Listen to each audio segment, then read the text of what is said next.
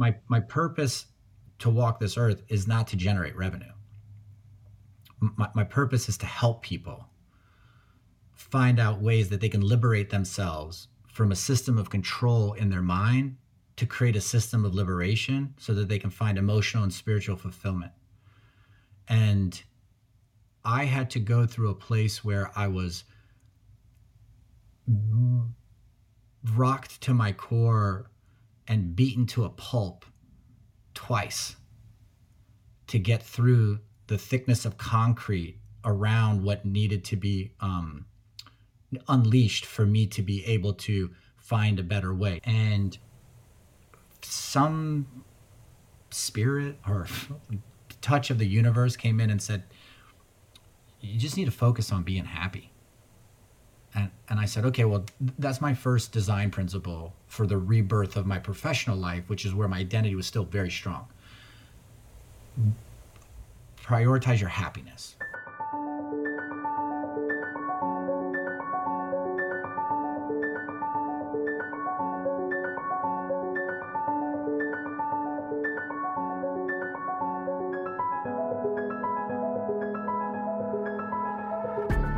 How we doing out there, folks? This is your host with the most, Kenny Vaughn. I play for Team Breakline, and I am here with two phenomenal partners in crime. Ladies, if you could introduce yourself to the people.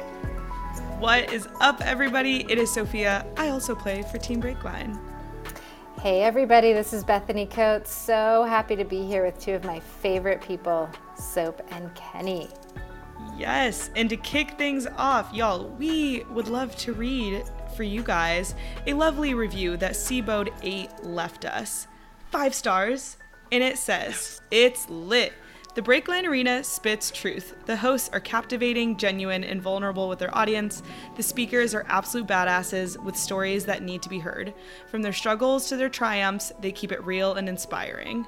Thank you so much, Seabode8, for leaving this us this review. We so appreciate it. awesome. And if you would like to be featured on our next episode, um, please head over to Apple Podcasts and leave us a review. We would love to hear from you, and of course, it helps us spread the good word. Ooh, Seabode, you you giving us you giving us some wings to fly on this week. Okay, For okay. real. So for this conversation, I'm super excited because we got a chance to hear from Ali Azhar, who is the Chief Revenue Officer at Hover. For those of y'all who might not be in the know, Hover is an amazing company. They're actually transforming the exterior home improvement industry. And basically, you can take a few pictures on your phone, and what it's going to do is it creates an interactive 3D model for you to do your home improvements and estimates. So, really cool software that they're developing, uh, and really thankful to get a chance to hear from from Ali in this conversation. So. Bethany, would love to hear any thoughts that you took away from this conversation. I know he was dropping dimes and wisdom and so much knowledge. Would love to hear what you took away from the conversation. I absolutely loved interviewing Ali Kenny, and one of the reasons why is he's so upfront about the personal journey that he's made across the course of his life. And he talked in very moving terms about being burdened by what he described as a root of shame that was very deeply integrated with his personhood, who he was, where he came from, his family, his experience as an immigrant to the US, his experience as someone with an extremely modest family background and upbringing. And he also brought us into his experience of moving from that root of shame to a root of pride, you know, and really coming to a place of self love and self acceptance through a tremendous amount of work and a tremendous amount of bravery. But that, that transition feels very much like a universal human transition. I think a lot of us have, have had moments of grappling with shame and fear related to who we are and the way that we are within the world. And to hear how Ali transcended that was deeply motivating for me. So I absolutely loved getting to spend the time with him, Kenny. Mm, mm. Now, Sophia, I know you got a chance to, to get a couple insights here. Would love to hear your thoughts on this conversation as well. I mean, Bethany is completely right. Ali is a supremely emotionally mature human being and has reflected so much on it. And there is so much to glean from the insights that he's done through his own, you know, journey to self discovery. Um, and the one piece that I took away from this also is that when he was interviewing for MongoDB, he tells this story of how he essentially got the job because the um, person hiring him was so inspired by his past history of when he was young younger, he had been selling gutter cleaning subscriptions door to door in these really affluent neighborhoods. And that just the idea that we carry in Breakline all the time that excellence is transferable. If you can sell gutter cleaning subscriptions, you can sell SaaS mm. software. You know what mm-hmm. I mean? Like you can sell this stuff. Mm-hmm. So that that really that brought it home for me. So I think what's interesting, because these are both phenomenal points, and I agree 100% that as I was listening to this conversation, I felt more grounded. I was like, man, yeah. I'm I'm becoming more empowered by listening to the wisdom that Ali was dropping. And you know, you almost forget that you're listening to a chief revenue officer speak. And one of the most fascinating parts about this conversation was hearing Ali's approach to building the team over at Hover. And he talked about how the most important asset that they have is the people. And yes. while he has to bring in revenue to the company, it's just so they can grow the company with more amazingly talented individuals. And so to see that strategy manifest and play out in real time has been amazing. I know he just brought on a hitter to his team, one of our breakliners, mm-hmm. Natasha Spruill. Yes. So he is putting the revenue where his where his words are, and we're so excited to see this team grow. So um, I know we've given you a lot to think about, but this is just a phenomenal conversation, folks. So we hope that you take away as many insights as we have from today's discussion with Ali. Ladies, I don't know about you, but maybe we should give the people what they came here for. What do y'all think? Let's get on over there. Let's do it. So, Ali, you you're you're so fancy. You're chief revenue officer of this high flying startup called Hover. And I want to get into present day, but I think in order to understand your perspective on leadership and your perspective on sort of how to thrive in life, actually, we need to roll it all the way back to your childhood. And yeah. could we start there? You were born in Afghanistan. Yes, I was born in Afghanistan, and I.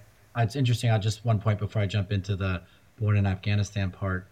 I feel quite fancy um, with my title, but I I, I, I just, I think you can appreciate this uh, as well, Bethany. I, I worked my entire career to get the title, and then I get the title, and I wish I didn't have the title, mm-hmm. you know, because I just want to be able to connect to people one on one without like the preconceived notions that come with like, oh, I can't speak to this person about this topic, or I'll be judged by this executive if I say this, and I, I've just um, realized how powerful the free flow of communication is you know, within an organization and any type of relationship. But um, so it's interesting you brought up the title. Uh, yeah. So my, my family uh, was very, um, know, highly educated family in Afghanistan. My, my, father is a physician and came from a very well respected family. And uh, I was born in Afghanistan. My two older sisters, uh, who are five and seven years older than me, uh, we uh, got caught up in the entire um, just the politics of the war with Russia and, and, what was happening in the proxy war that America was fighting um, uh, with Afghanistan uh, against the Russians, and it just got to a point where it wasn't it wasn't a tolerable situation for my family, but it was a really really gut wrenching situation because it was like the decision between like the life of my my you know mom and dad's children and themselves and then the patriotism of staying and, and fighting for your country.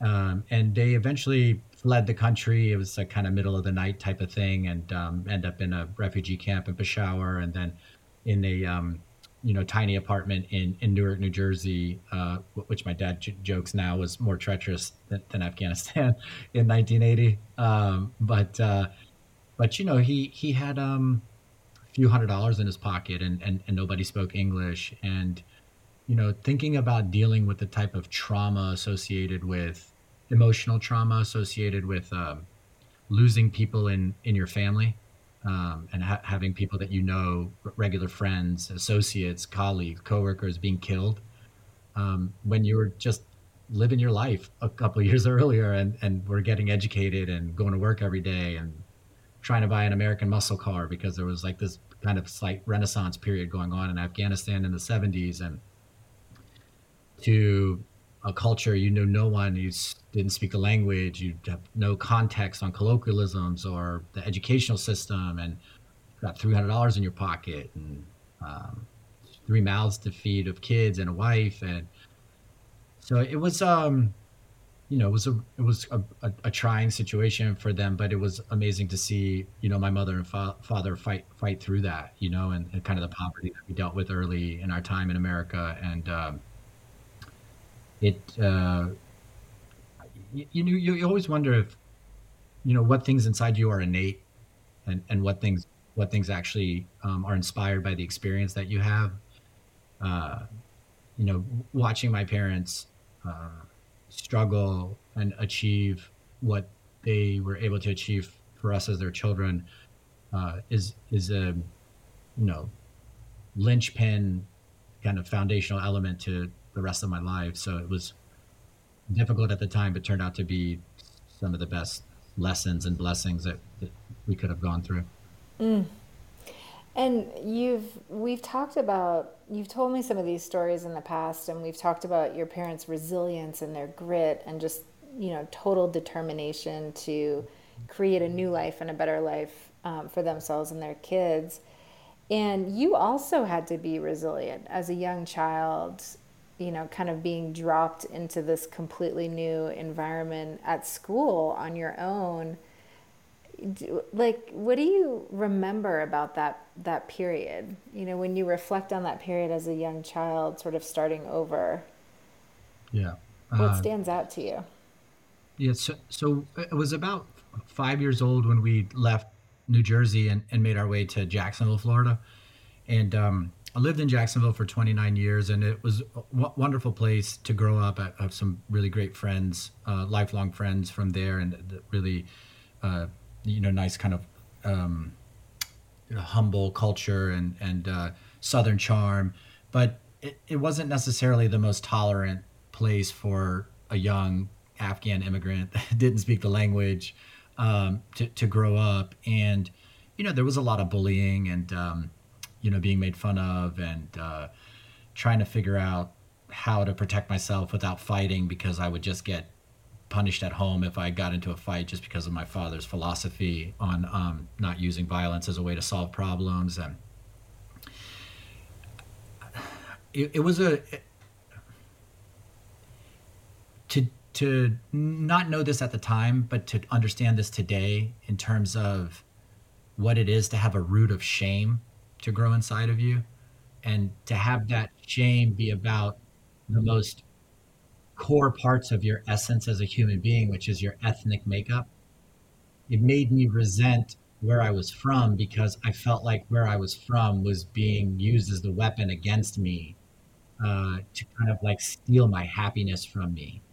And uh, it was the initiation of these systems of success that I started to architect to try to prove my worth to not be made fun of or that I wasn't the dumb foreign kid. And so, you know, the hunger for straight A's and to be good at a particular activity or um, anything that I could do to build these like skyscrapers of success to try to hide that root of shame, um, you know, started to happen at that age. And, you know, I would kiss the ground that my parents walk on a thousand times out of a thousand. Um, and I love them for everything they that they did and sacrifice for us, but they didn't necessarily know things around like emotional coping and emotional faculty and how to deal with these types of like experiences that a child would have wasn't something that they necessarily were used to for their children based on how they were raised and um, uh, so it was you know it sets a pattern for for the rest of your life as you start to figure out how you're going to address these issues without emotional faculty that have to do with emotional duress. So it, uh, in one respect, was a really difficult set of circumstances to deal with, but in another respect, it um, created the experiences that that made me the person that that I am today. So I'm I'm really thankful and grateful that that they happened. Mm-hmm. And during this period, you you you grew up and you became an entrepreneur. Um, you started a couple of companies, I think, and um, and had that experience of building your own organization, and then you also actually got quite ill, as I recall. Yeah. Well, so in that in that process, uh, in that time frame from from early childhood um, and adolescence and into my teen years, you know, watching our family struggle um, with the adjustment to coming to America and seeing my parents working so hard to try to provide greater financial and physical security for us, I think is what either planted the seeds of entrepreneurialism or it watered the seeds that were already there. I- am not sure which, which one it was first, but my entrepreneurialism was always initially motivated by altruism. And so uh, that kind of capitalist altruist to try to contribute to my family is what started the lawn mowing service at 10 years old and the babysitting and the newsletter delivery and the bagging groceries and uh, selling candy and uh, any little little business idea that I could come up with that could give me a chance to to make some money. And I was a little bit vain, you know, because I always wanted the new Nikes that would come out, and my parents wouldn't buy them for me. So like vanity was in there too. But um, but uh, you know, it it it, it definitely uh, is what um, helped me think about the world from that lens and that frame of reference of like, okay, what could I do to contribute? Like, how could I make this situation better? And that was just kind of like my perspective on life was to like, okay, I could see opportunity in circumstances that I was being faced with, and uh, I I thought I wanted to actually um, go to school to be a doctor because I idolized my father so much. But but then I did an internship in college, and I at the National Institute for Health, and I I couldn't kill a rat to save my life.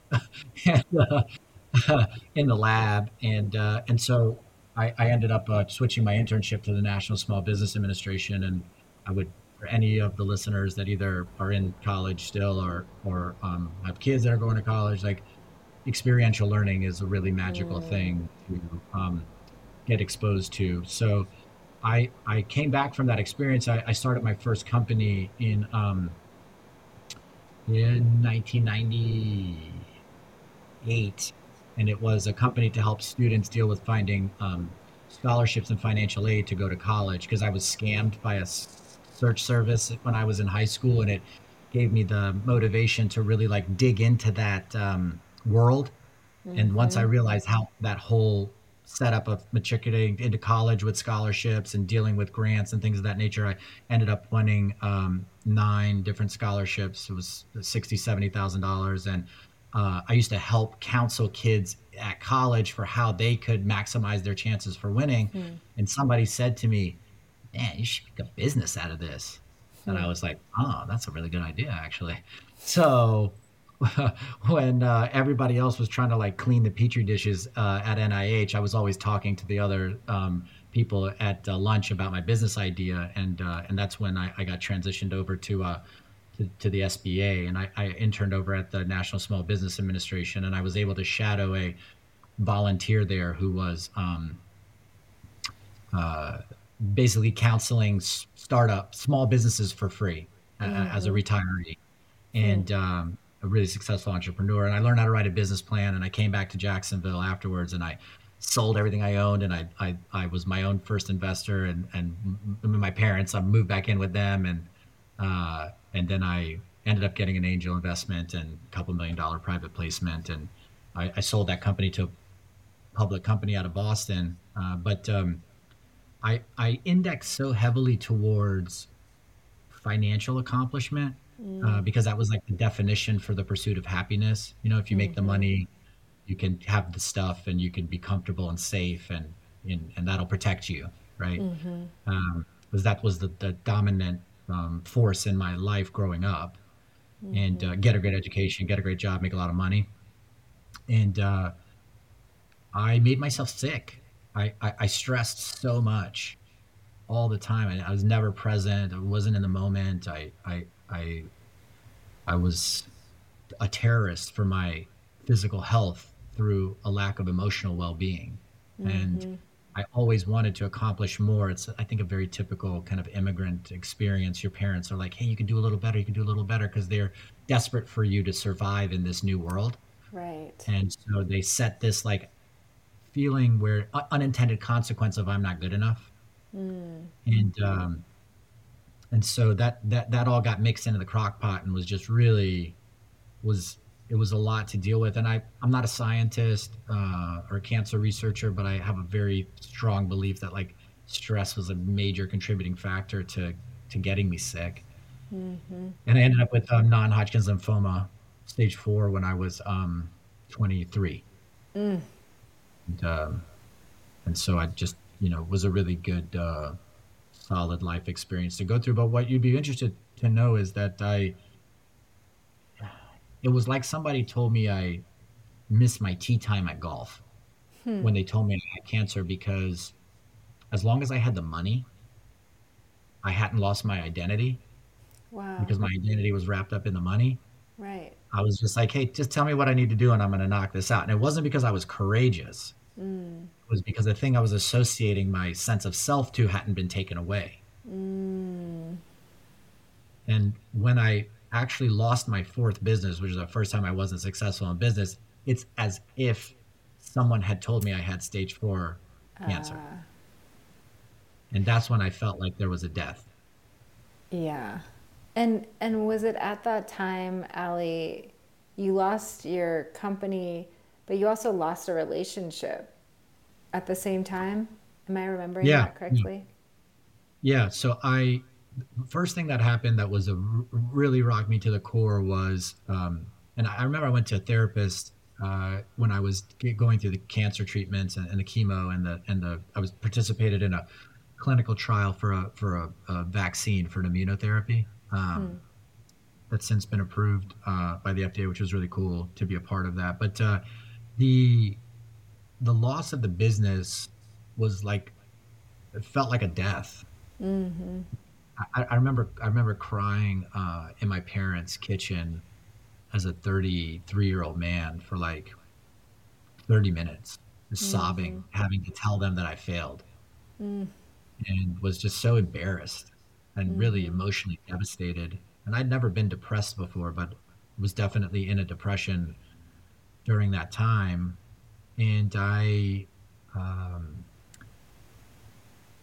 I put all of my identity in this like relationship that I was in at the time. And I put so much pressure on that relationship because I didn't know how to stand up for myself with my hmm. own sense of self and my identity. And so I was taking it from money and I put it in a relationship. And then hmm. when the relationship ended, it felt like I died again. Mm-hmm. And then two times in a period of about two years, two and a half mm-hmm. years, I felt this like foundational elemental pain mm-hmm. which belied my intellect around like this shouldn't hurt that bad. Mm-hmm. And then it created an association for me and i have more of a pragmatist mind uh, more so than uh, a little, little bit less now um, because i'm trying to be more emotional centric and in, intuition driven but at that time i was like oh i need to dissect this a little bit. Like how did this mm. happen and where did this come from? And man this sucks. Like i don't i don't want to feel this again. So just like I, when I got scammed by the scholarship service, you know, I just went full blown Jackson Pollock on the situation, you know, and I was just stuff on the whiteboard everywhere and trying to, I'm going to figure this out. And it was a very kind of Brene Brown experience, you know, when she was going through the stuff that she was going through. And um, I, uh, I, it was just really the kind of the start of the greatest journey of my life was the, the, the journey of self discovery. Mm-hmm. Um, but anyway, I talk too much, so I know you might no. have questions. no, I.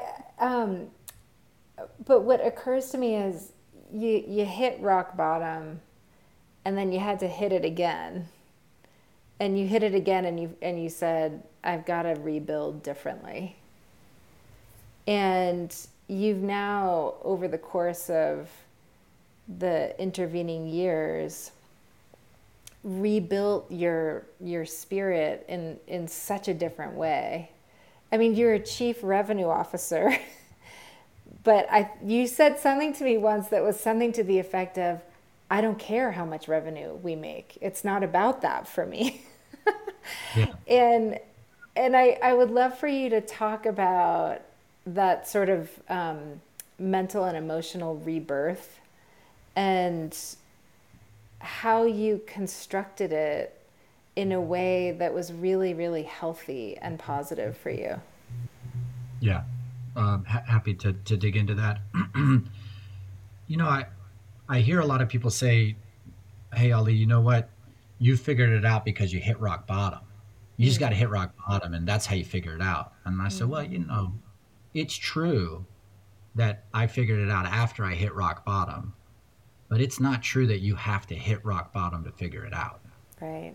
And so I don't subscribe to that idea anymore because for every one Ali, there's a whole bunch of other people that don't come back. And they're devastated by fear of vulnerability and commitment, their substance abuse, um, anxiety, and it's um it's a travesty to the human experience. And mm-hmm. so the outcome of all of this, to just kind of start at the end and work my way back real quick, is mm-hmm. my my my purpose to walk this earth is not to generate revenue. My, my purpose is to help people find out ways that they can liberate themselves from a system of control in their mind to create a system of liberation so that they can find emotional and spiritual fulfillment. And I had to go through a place where I was rocked to my core and beaten to a pulp twice to get through the thickness of concrete around what needed to be um, unleashed for me to be able to find a better way. Now, the first crack in the shell gave me the first step in the right direction because in the rising from the ashes phoenix experience that I was mm. very very fortunate to have and I don't even want to take any credit for it because it's likely the example that my parents set for me of never giving up. Uh, I designed the next phase of my life, which at that point was still quite dominated by professional perspective. Like it was, everything was just about my work. You know, I'd, I'd, I'd, lost the millions of dollars. I'd owed hundreds of thousands of dollars in debt. And I had to figure out, like, how am I going to pay these friends and family back that were loaning me this money when I was being a um, an addict trying to just like save the business because I couldn't dare lose it because I would have lost myself. And some spirit or touch of the universe came in and said, you just need to focus on being happy. And, and I said, okay, well, that's my first design principle for the rebirth of my professional life, which is where my identity was still very strong. Prioritize your happiness. So I asked myself a question that I'd never asked myself before, which is, what would I do to be happy? As opposed to what would I do to optimize making money? And I love the tech companies that I built and sold, the first two companies, and I, I loved selling. And I was like, I, I, I kind of hate business ownership because like I'm not even really that good at it. Like I'm an over accommodating Afghani. I just give a bunch of stuff away, you know, and I make stuff harder on me. And uh, and so at that time, I had a really hard time saying no. I just always said I was like a yes guy, you know. I was like Jim Carrey in the movie, you know. And um, and so being a business owner didn't scale well for my life, but coming into um, software sales, it was like, oh, okay, no brainer. That's what I'm going to do. I'm, I'm going to go into software sales. And then the second design principle was where whatever I decide to do based off happiness, I'm going to go to the place in the world where the smartest people are for the thing that makes me happy. And I said, okay, well, I'm going to go to the Bay Area. and Silicon Valley and, and be around some of the smartest minds in the world because a goldfish can only grow so big in a bowl. But if you put it in the ocean, you know, maybe you can become a great white. And so I just wanted to challenge myself and learn. Just I just wanted to learn. Mm-hmm. And so I um, was so fortunate to beg, borrow, and steal my way into um, getting a job at MongoDB when they were 30 people. But I, I want to stop you there because that was not luck. Again, that was you manifesting that. And as I recall, you did something like, didn't you go and sit in the lobby like for 12 hours straight until they gave you a job? You did something where you just would not go away, or you were the most persistent person that the head yeah. of sales had ever seen. Will you tell that story? Sure. Well, I, I was um I was introduced to the head of sales because his recent fiance was a mutual friend of my ex girlfriend and I's, and she introduced me to him. And you know, I can put myself, I was angry at him at the time. I was like, why don't you just give me this job? But once I became a head of sales and some people that I knew that like never sold before, like, hey, yeah, you got this job. Like, just give me this job. I'm like, uh, probably not. Um, but uh, so I really appreciated the situation that he was in because my resume, I didn't qualify for one of the criteria of the job and uh, but I would never let it go. I, I, I just constantly stayed in touch. I sent articles about the business. I would give my insights about what I thought they should do, and I came up with reasons to provide value to reaching out. That wasn't are we there yet? Are we there yet? Are we there yet? It was what do you think about this, and could this be of any value to you, or does it help you in any way possible? And and then finally he agreed to to give me an interview uh, and and he, but he recused himself uh, because of the relationship with with through his wife. And he's a you know newly VP of this company uh, head of sales. And uh, his name is Ben Sabrin was became a really good friend of mine and uh, amazing um, sales mind and talent uh, and, and, great business acumen. But he introduced me to Max Schireson who was our president at the time. And he was like in that kind of um, group of people at Oracle with Larry Ellison, like C- Thomas Siebel and and and um, and Benioff, and came up through those ranks at that time. Um, was the um, senior executive at MarkLogic, which was a database company that did really well. And uh, I had one interview, supposed to be about 30 minutes, and he stayed with me for about two hours. I flew all the way from Jacksonville to Palo Alto for that one interview.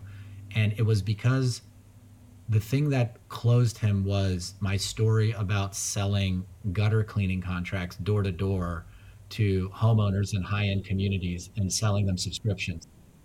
And he said if I could sell subscriptions for gutter cleaning to high wealth individuals, I could sell software subscriptions to um, to tech buyers. So anyway, that's that's how I got the job. But I, I, I learned so much around such incredibly intelligent people, and I was um, kind of on a pseudo probationary period. Uh, but then within about four months, I was the top rep in the world for the company, and then then the top sales leader in the world for the company. And um, um, that um, pursuit of happiness definition that changed for me is what started the process of bringing me to this place where I I, I started to get positive reinforcement. And then when I went two years later after I got the job through the breakup, then it was like oh, this isn't just about professional stuff. This is about deep interpersonal things. And what what is it that I need to find inside me that is the underpinning to like the answer to all of it? And at that time, I had found stuff around positivity and presence and communication within a work environment. Now it started to be about things at the deepest parts of my human experience. And so I started digging towards things related to consciousness and um, self worth. And then when I stumbled upon self love, that was uh, just lightning in a bottle moment for me. And it was it was an Eckhart Tolle quote from Power of Now, which was something to the effect of the greatest love in life is not when two people share one light, but when two people who focus on their own light to shine as bright as possible, stand next to one another and love without necessity.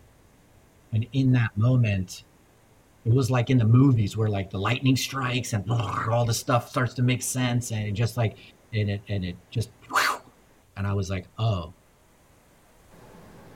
self love. Mm-hmm. But but I don't know how to love myself. Mm.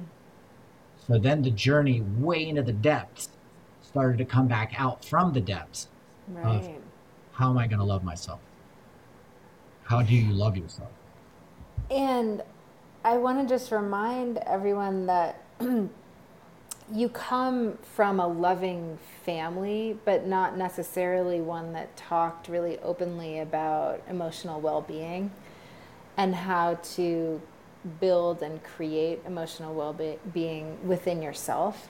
And so this was a little bit like my interpretation of, of you telling this story is I, I sometimes think of you kind of like feeling it out, you know, intuiting what needs to happen next versus some like having a river guide who says, and now this is the next step. You know, yeah. you, you really had to kind of feel it out for yourself and, and discover it yourself. Yeah, what it was um it was a very um I don't want to use the word lonely because it wasn't like I was a negative connotation to it, but it was a very singular experience for sure. But I was getting such positive reinforcement along the way. And because I had already discovered presence, I was starting to get to a place where life became the best teacher that I had hmm. because I was letting myself experience life in the moment. And I was much more aware of what was happening and was gaining perspective as I go. And one of the things I coach within my leadership philosophy with the sales reps and people in the org and on my teams is that if you want deep seated emotional change, that doesn't come from an intellectual experience. It comes from first having awareness of a situation, then gaining perspective on the situation, then setting an intention of what you want to have happen from that, and then putting attention over time. And if you do those things, you can achieve emotional change. And that's what I started to do. And it was so positively reinforcing that I just kept digging and digging and digging and experiencing and feeling. And, you know, there was just like a, a, an incredible renaissance period for my life. And I went into the, the, the phase where I was willing to experience new things and expose myself to things that I had never even considered before.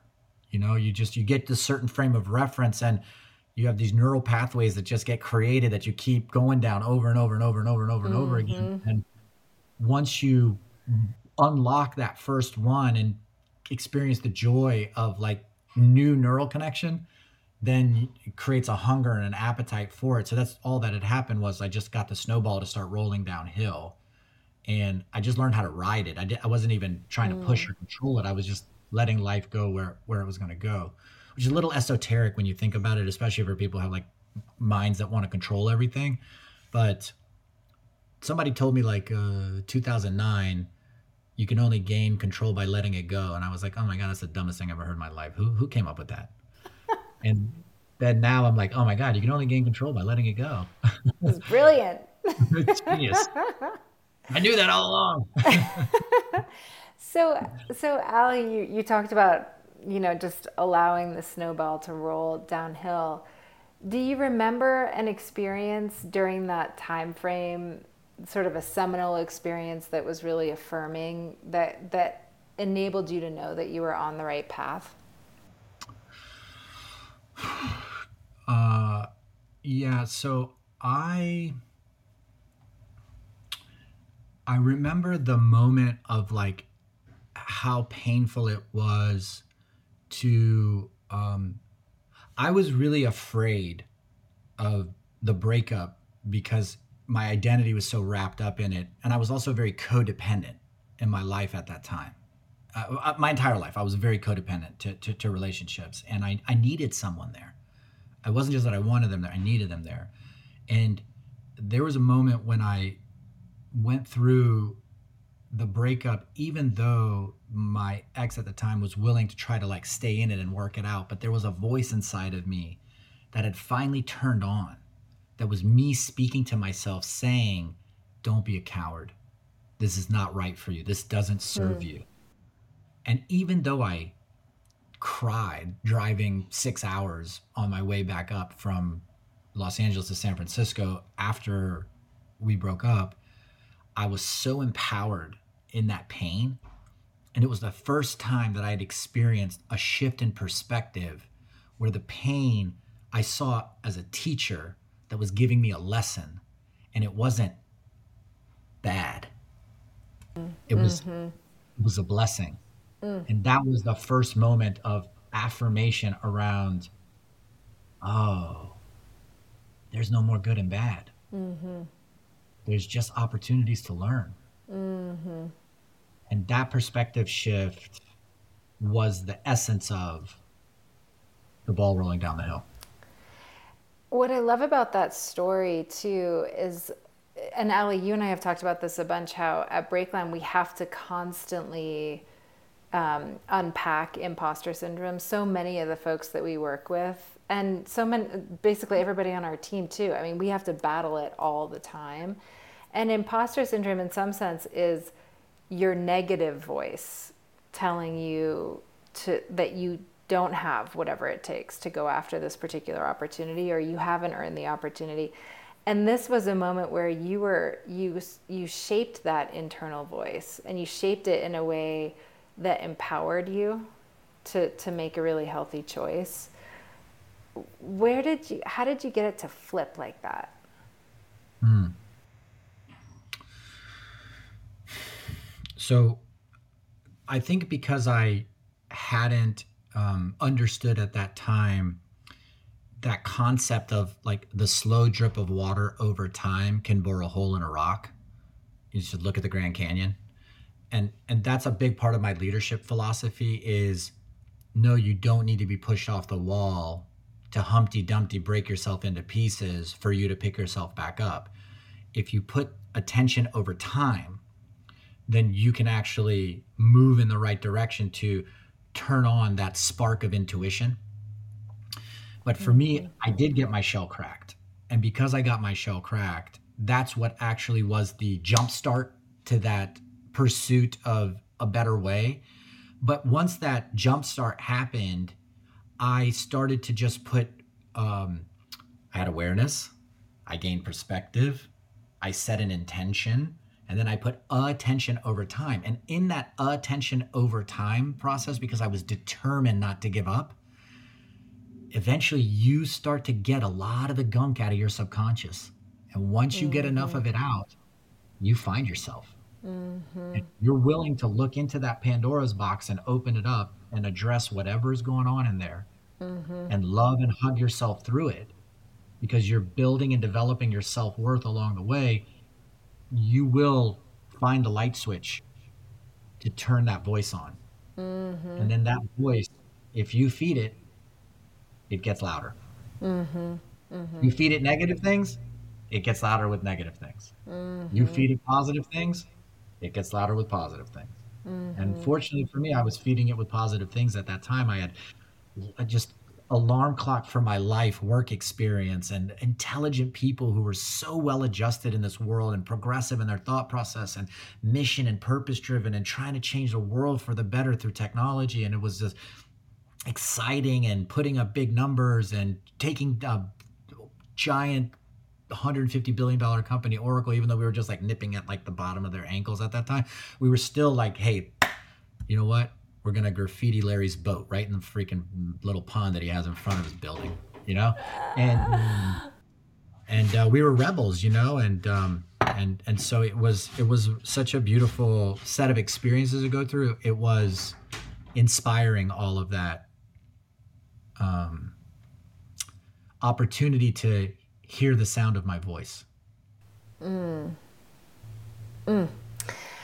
And I want to bring us up to present day because now, I mean, you, you, you had to do a lot of work on yourself. You had to unlearn some of the some of the the armor essentially that you had put around your mind and your heart you had to kind of unlearn that and let that go and then you had to build up a new skill set to become and to stay mentally and emotionally healthy. and um, and now you do this as an executive leader, you know, really responsible for an entire team. And one of the things that you said to me once, which I really loved, you you said, "I don't care if if you think someone who is outstanding, I don't care if that person has sales experience or not. I want you to to introduce me if you think that they have their pilot light on." Which mm-hmm. I just I loved that phrase. Like to me it meant there's a spark of greatness there. They might not know exactly how to control it, you know, how to position it, how to how to get it exactly to work for them yet. But if the spark was there, you were really interested. And I think to me, this also feeds into your leadership philosophy because there are a lot of folks out there who will say, do not do not connect me with someone unless they went to this university and unless they worked at this company and unless they have this exact functional experience. That's not what you were interested in. You were interested in the pilot light. Can you can you share a little bit more about what you meant by that? Yeah. So um I I'm not here to negatively judge anybody else for what they believe is the right thing for their business and I some very very talented and incredibly successful people uh, on this planet I just really value my time. And I love myself more than I love anyone or anything on this planet. More than my mom, more than my dad, more than my wife, more than my dog.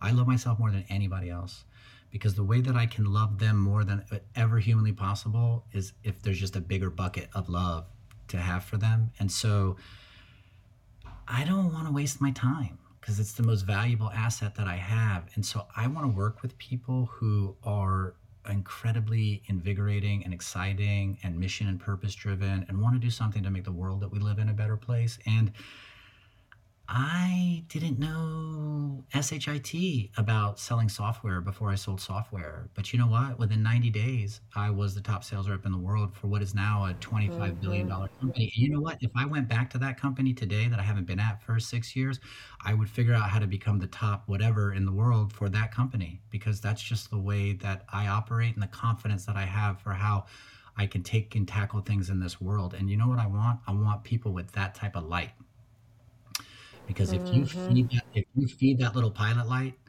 by putting a bat signal out there, I told you to try to find all the superheroes. I'm looking for superheroes.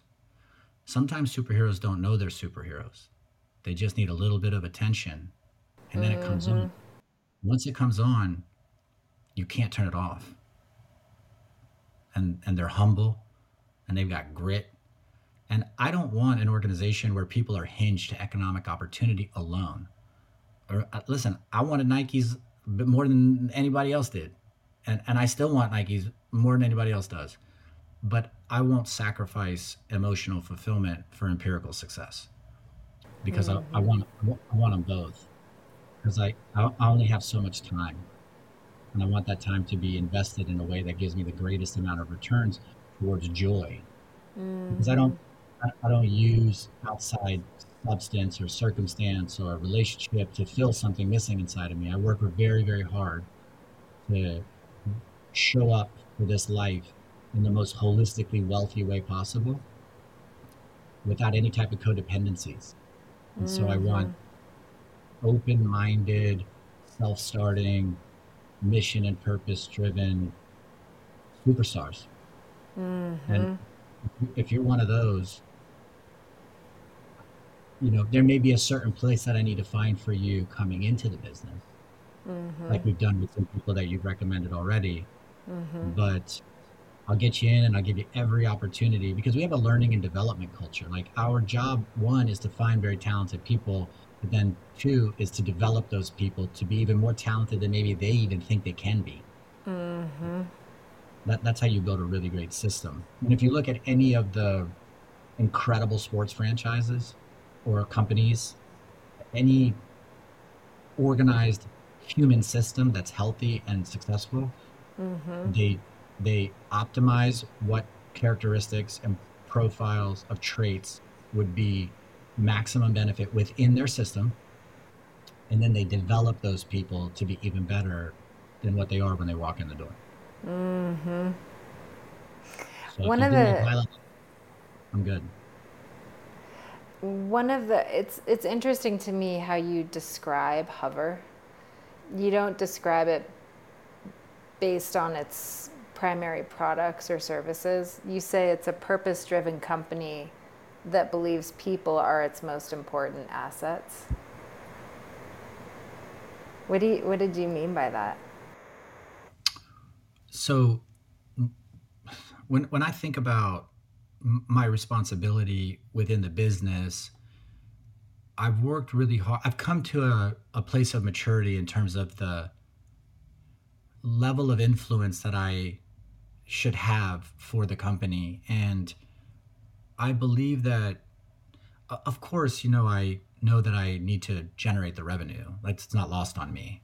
But I only generate the revenue to get more people. I don't generate the revenue to make more revenue. And my objective on this planet is not to be a rich guy. M- my objective on this planet is to try to expose as many people as might be interested in a way of operating that can help liberate them and let them feel the power of intellectual and emotional freedom.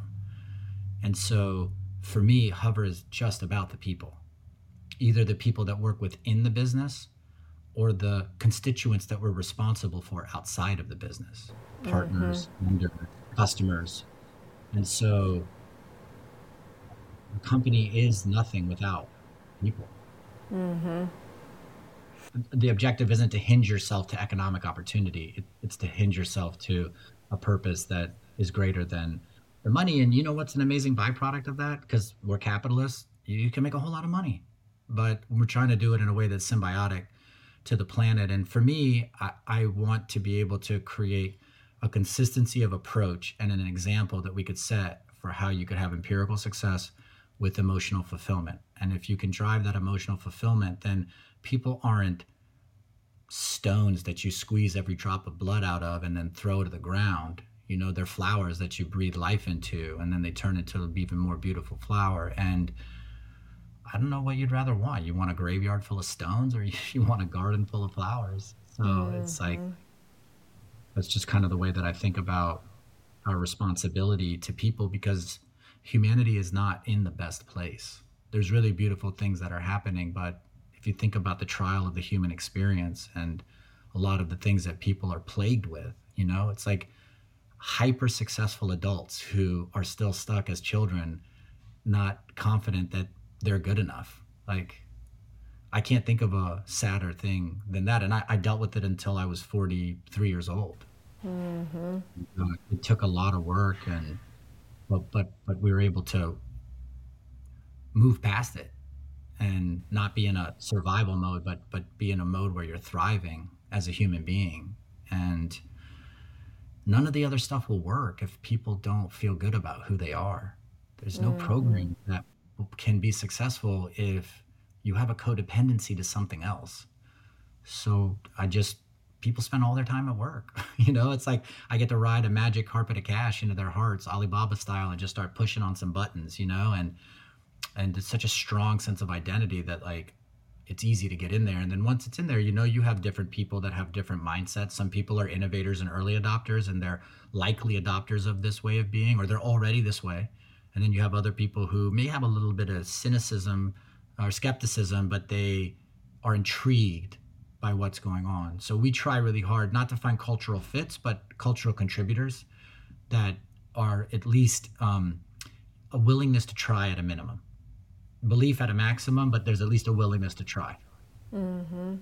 And um, I, you know, I guess I, it's more unique and differentiated than than not, but I'm hopeful to set an example that's so powerful with so much economic opportunity that everybody else figures out how to try to copycat it. And when they realize that the only way you can do it is through authenticity and vulnerability, then a whole bunch of people will start digging into how to do that because we'll set a blueprint for how um, you could build a, a multi hundred billion dollar company and not cause a lot of thrash along the way. Mm-hmm. Um, I, I loved that story or those set of stories, and I loved your comments around liberating yourself. And we haven't talked about this, but I, I, was in a moment of personal tragedy myself, and it was the first time that I felt trapped in my own body. Like mm. I wanted very desperately to get away from this feeling, like the anguish, and I couldn't because mm-hmm. I couldn't separate my mind from my body, my heart from my body. Mm-hmm. And so I love the the the whole perspective that you can have that internal liberation. You can liberate yourself from this really restrictive, negative self-talk. And and I love that you're building a team that that has that skill set as well. One of the one of the things that didn't surprise me, but I want to point it out, is I went as I was preparing for this conversation and looked at your LinkedIn profile. And I want to say 90% or more of your posts are just posts about thanking other people and highlighting other people and the role that they've played in your career and in your life and at Hover and other companies. You shine a lot of light on others, which I think is such a wonderful quality that I really notice about you. And I don't I think it just it's it is so authentic. You just talked about authenticity and vulnerability. It's so authentic to you to do that. Yeah, th- thank you for for saying that. I I'll get a a, a bad rap sometimes when somebody first meets me because they're like, "Wait a minute, are you trying to sell me something?" Like, what like are you are you gonna pull some carpets out of the back of your truck? Like what what what are you doing here, Ali?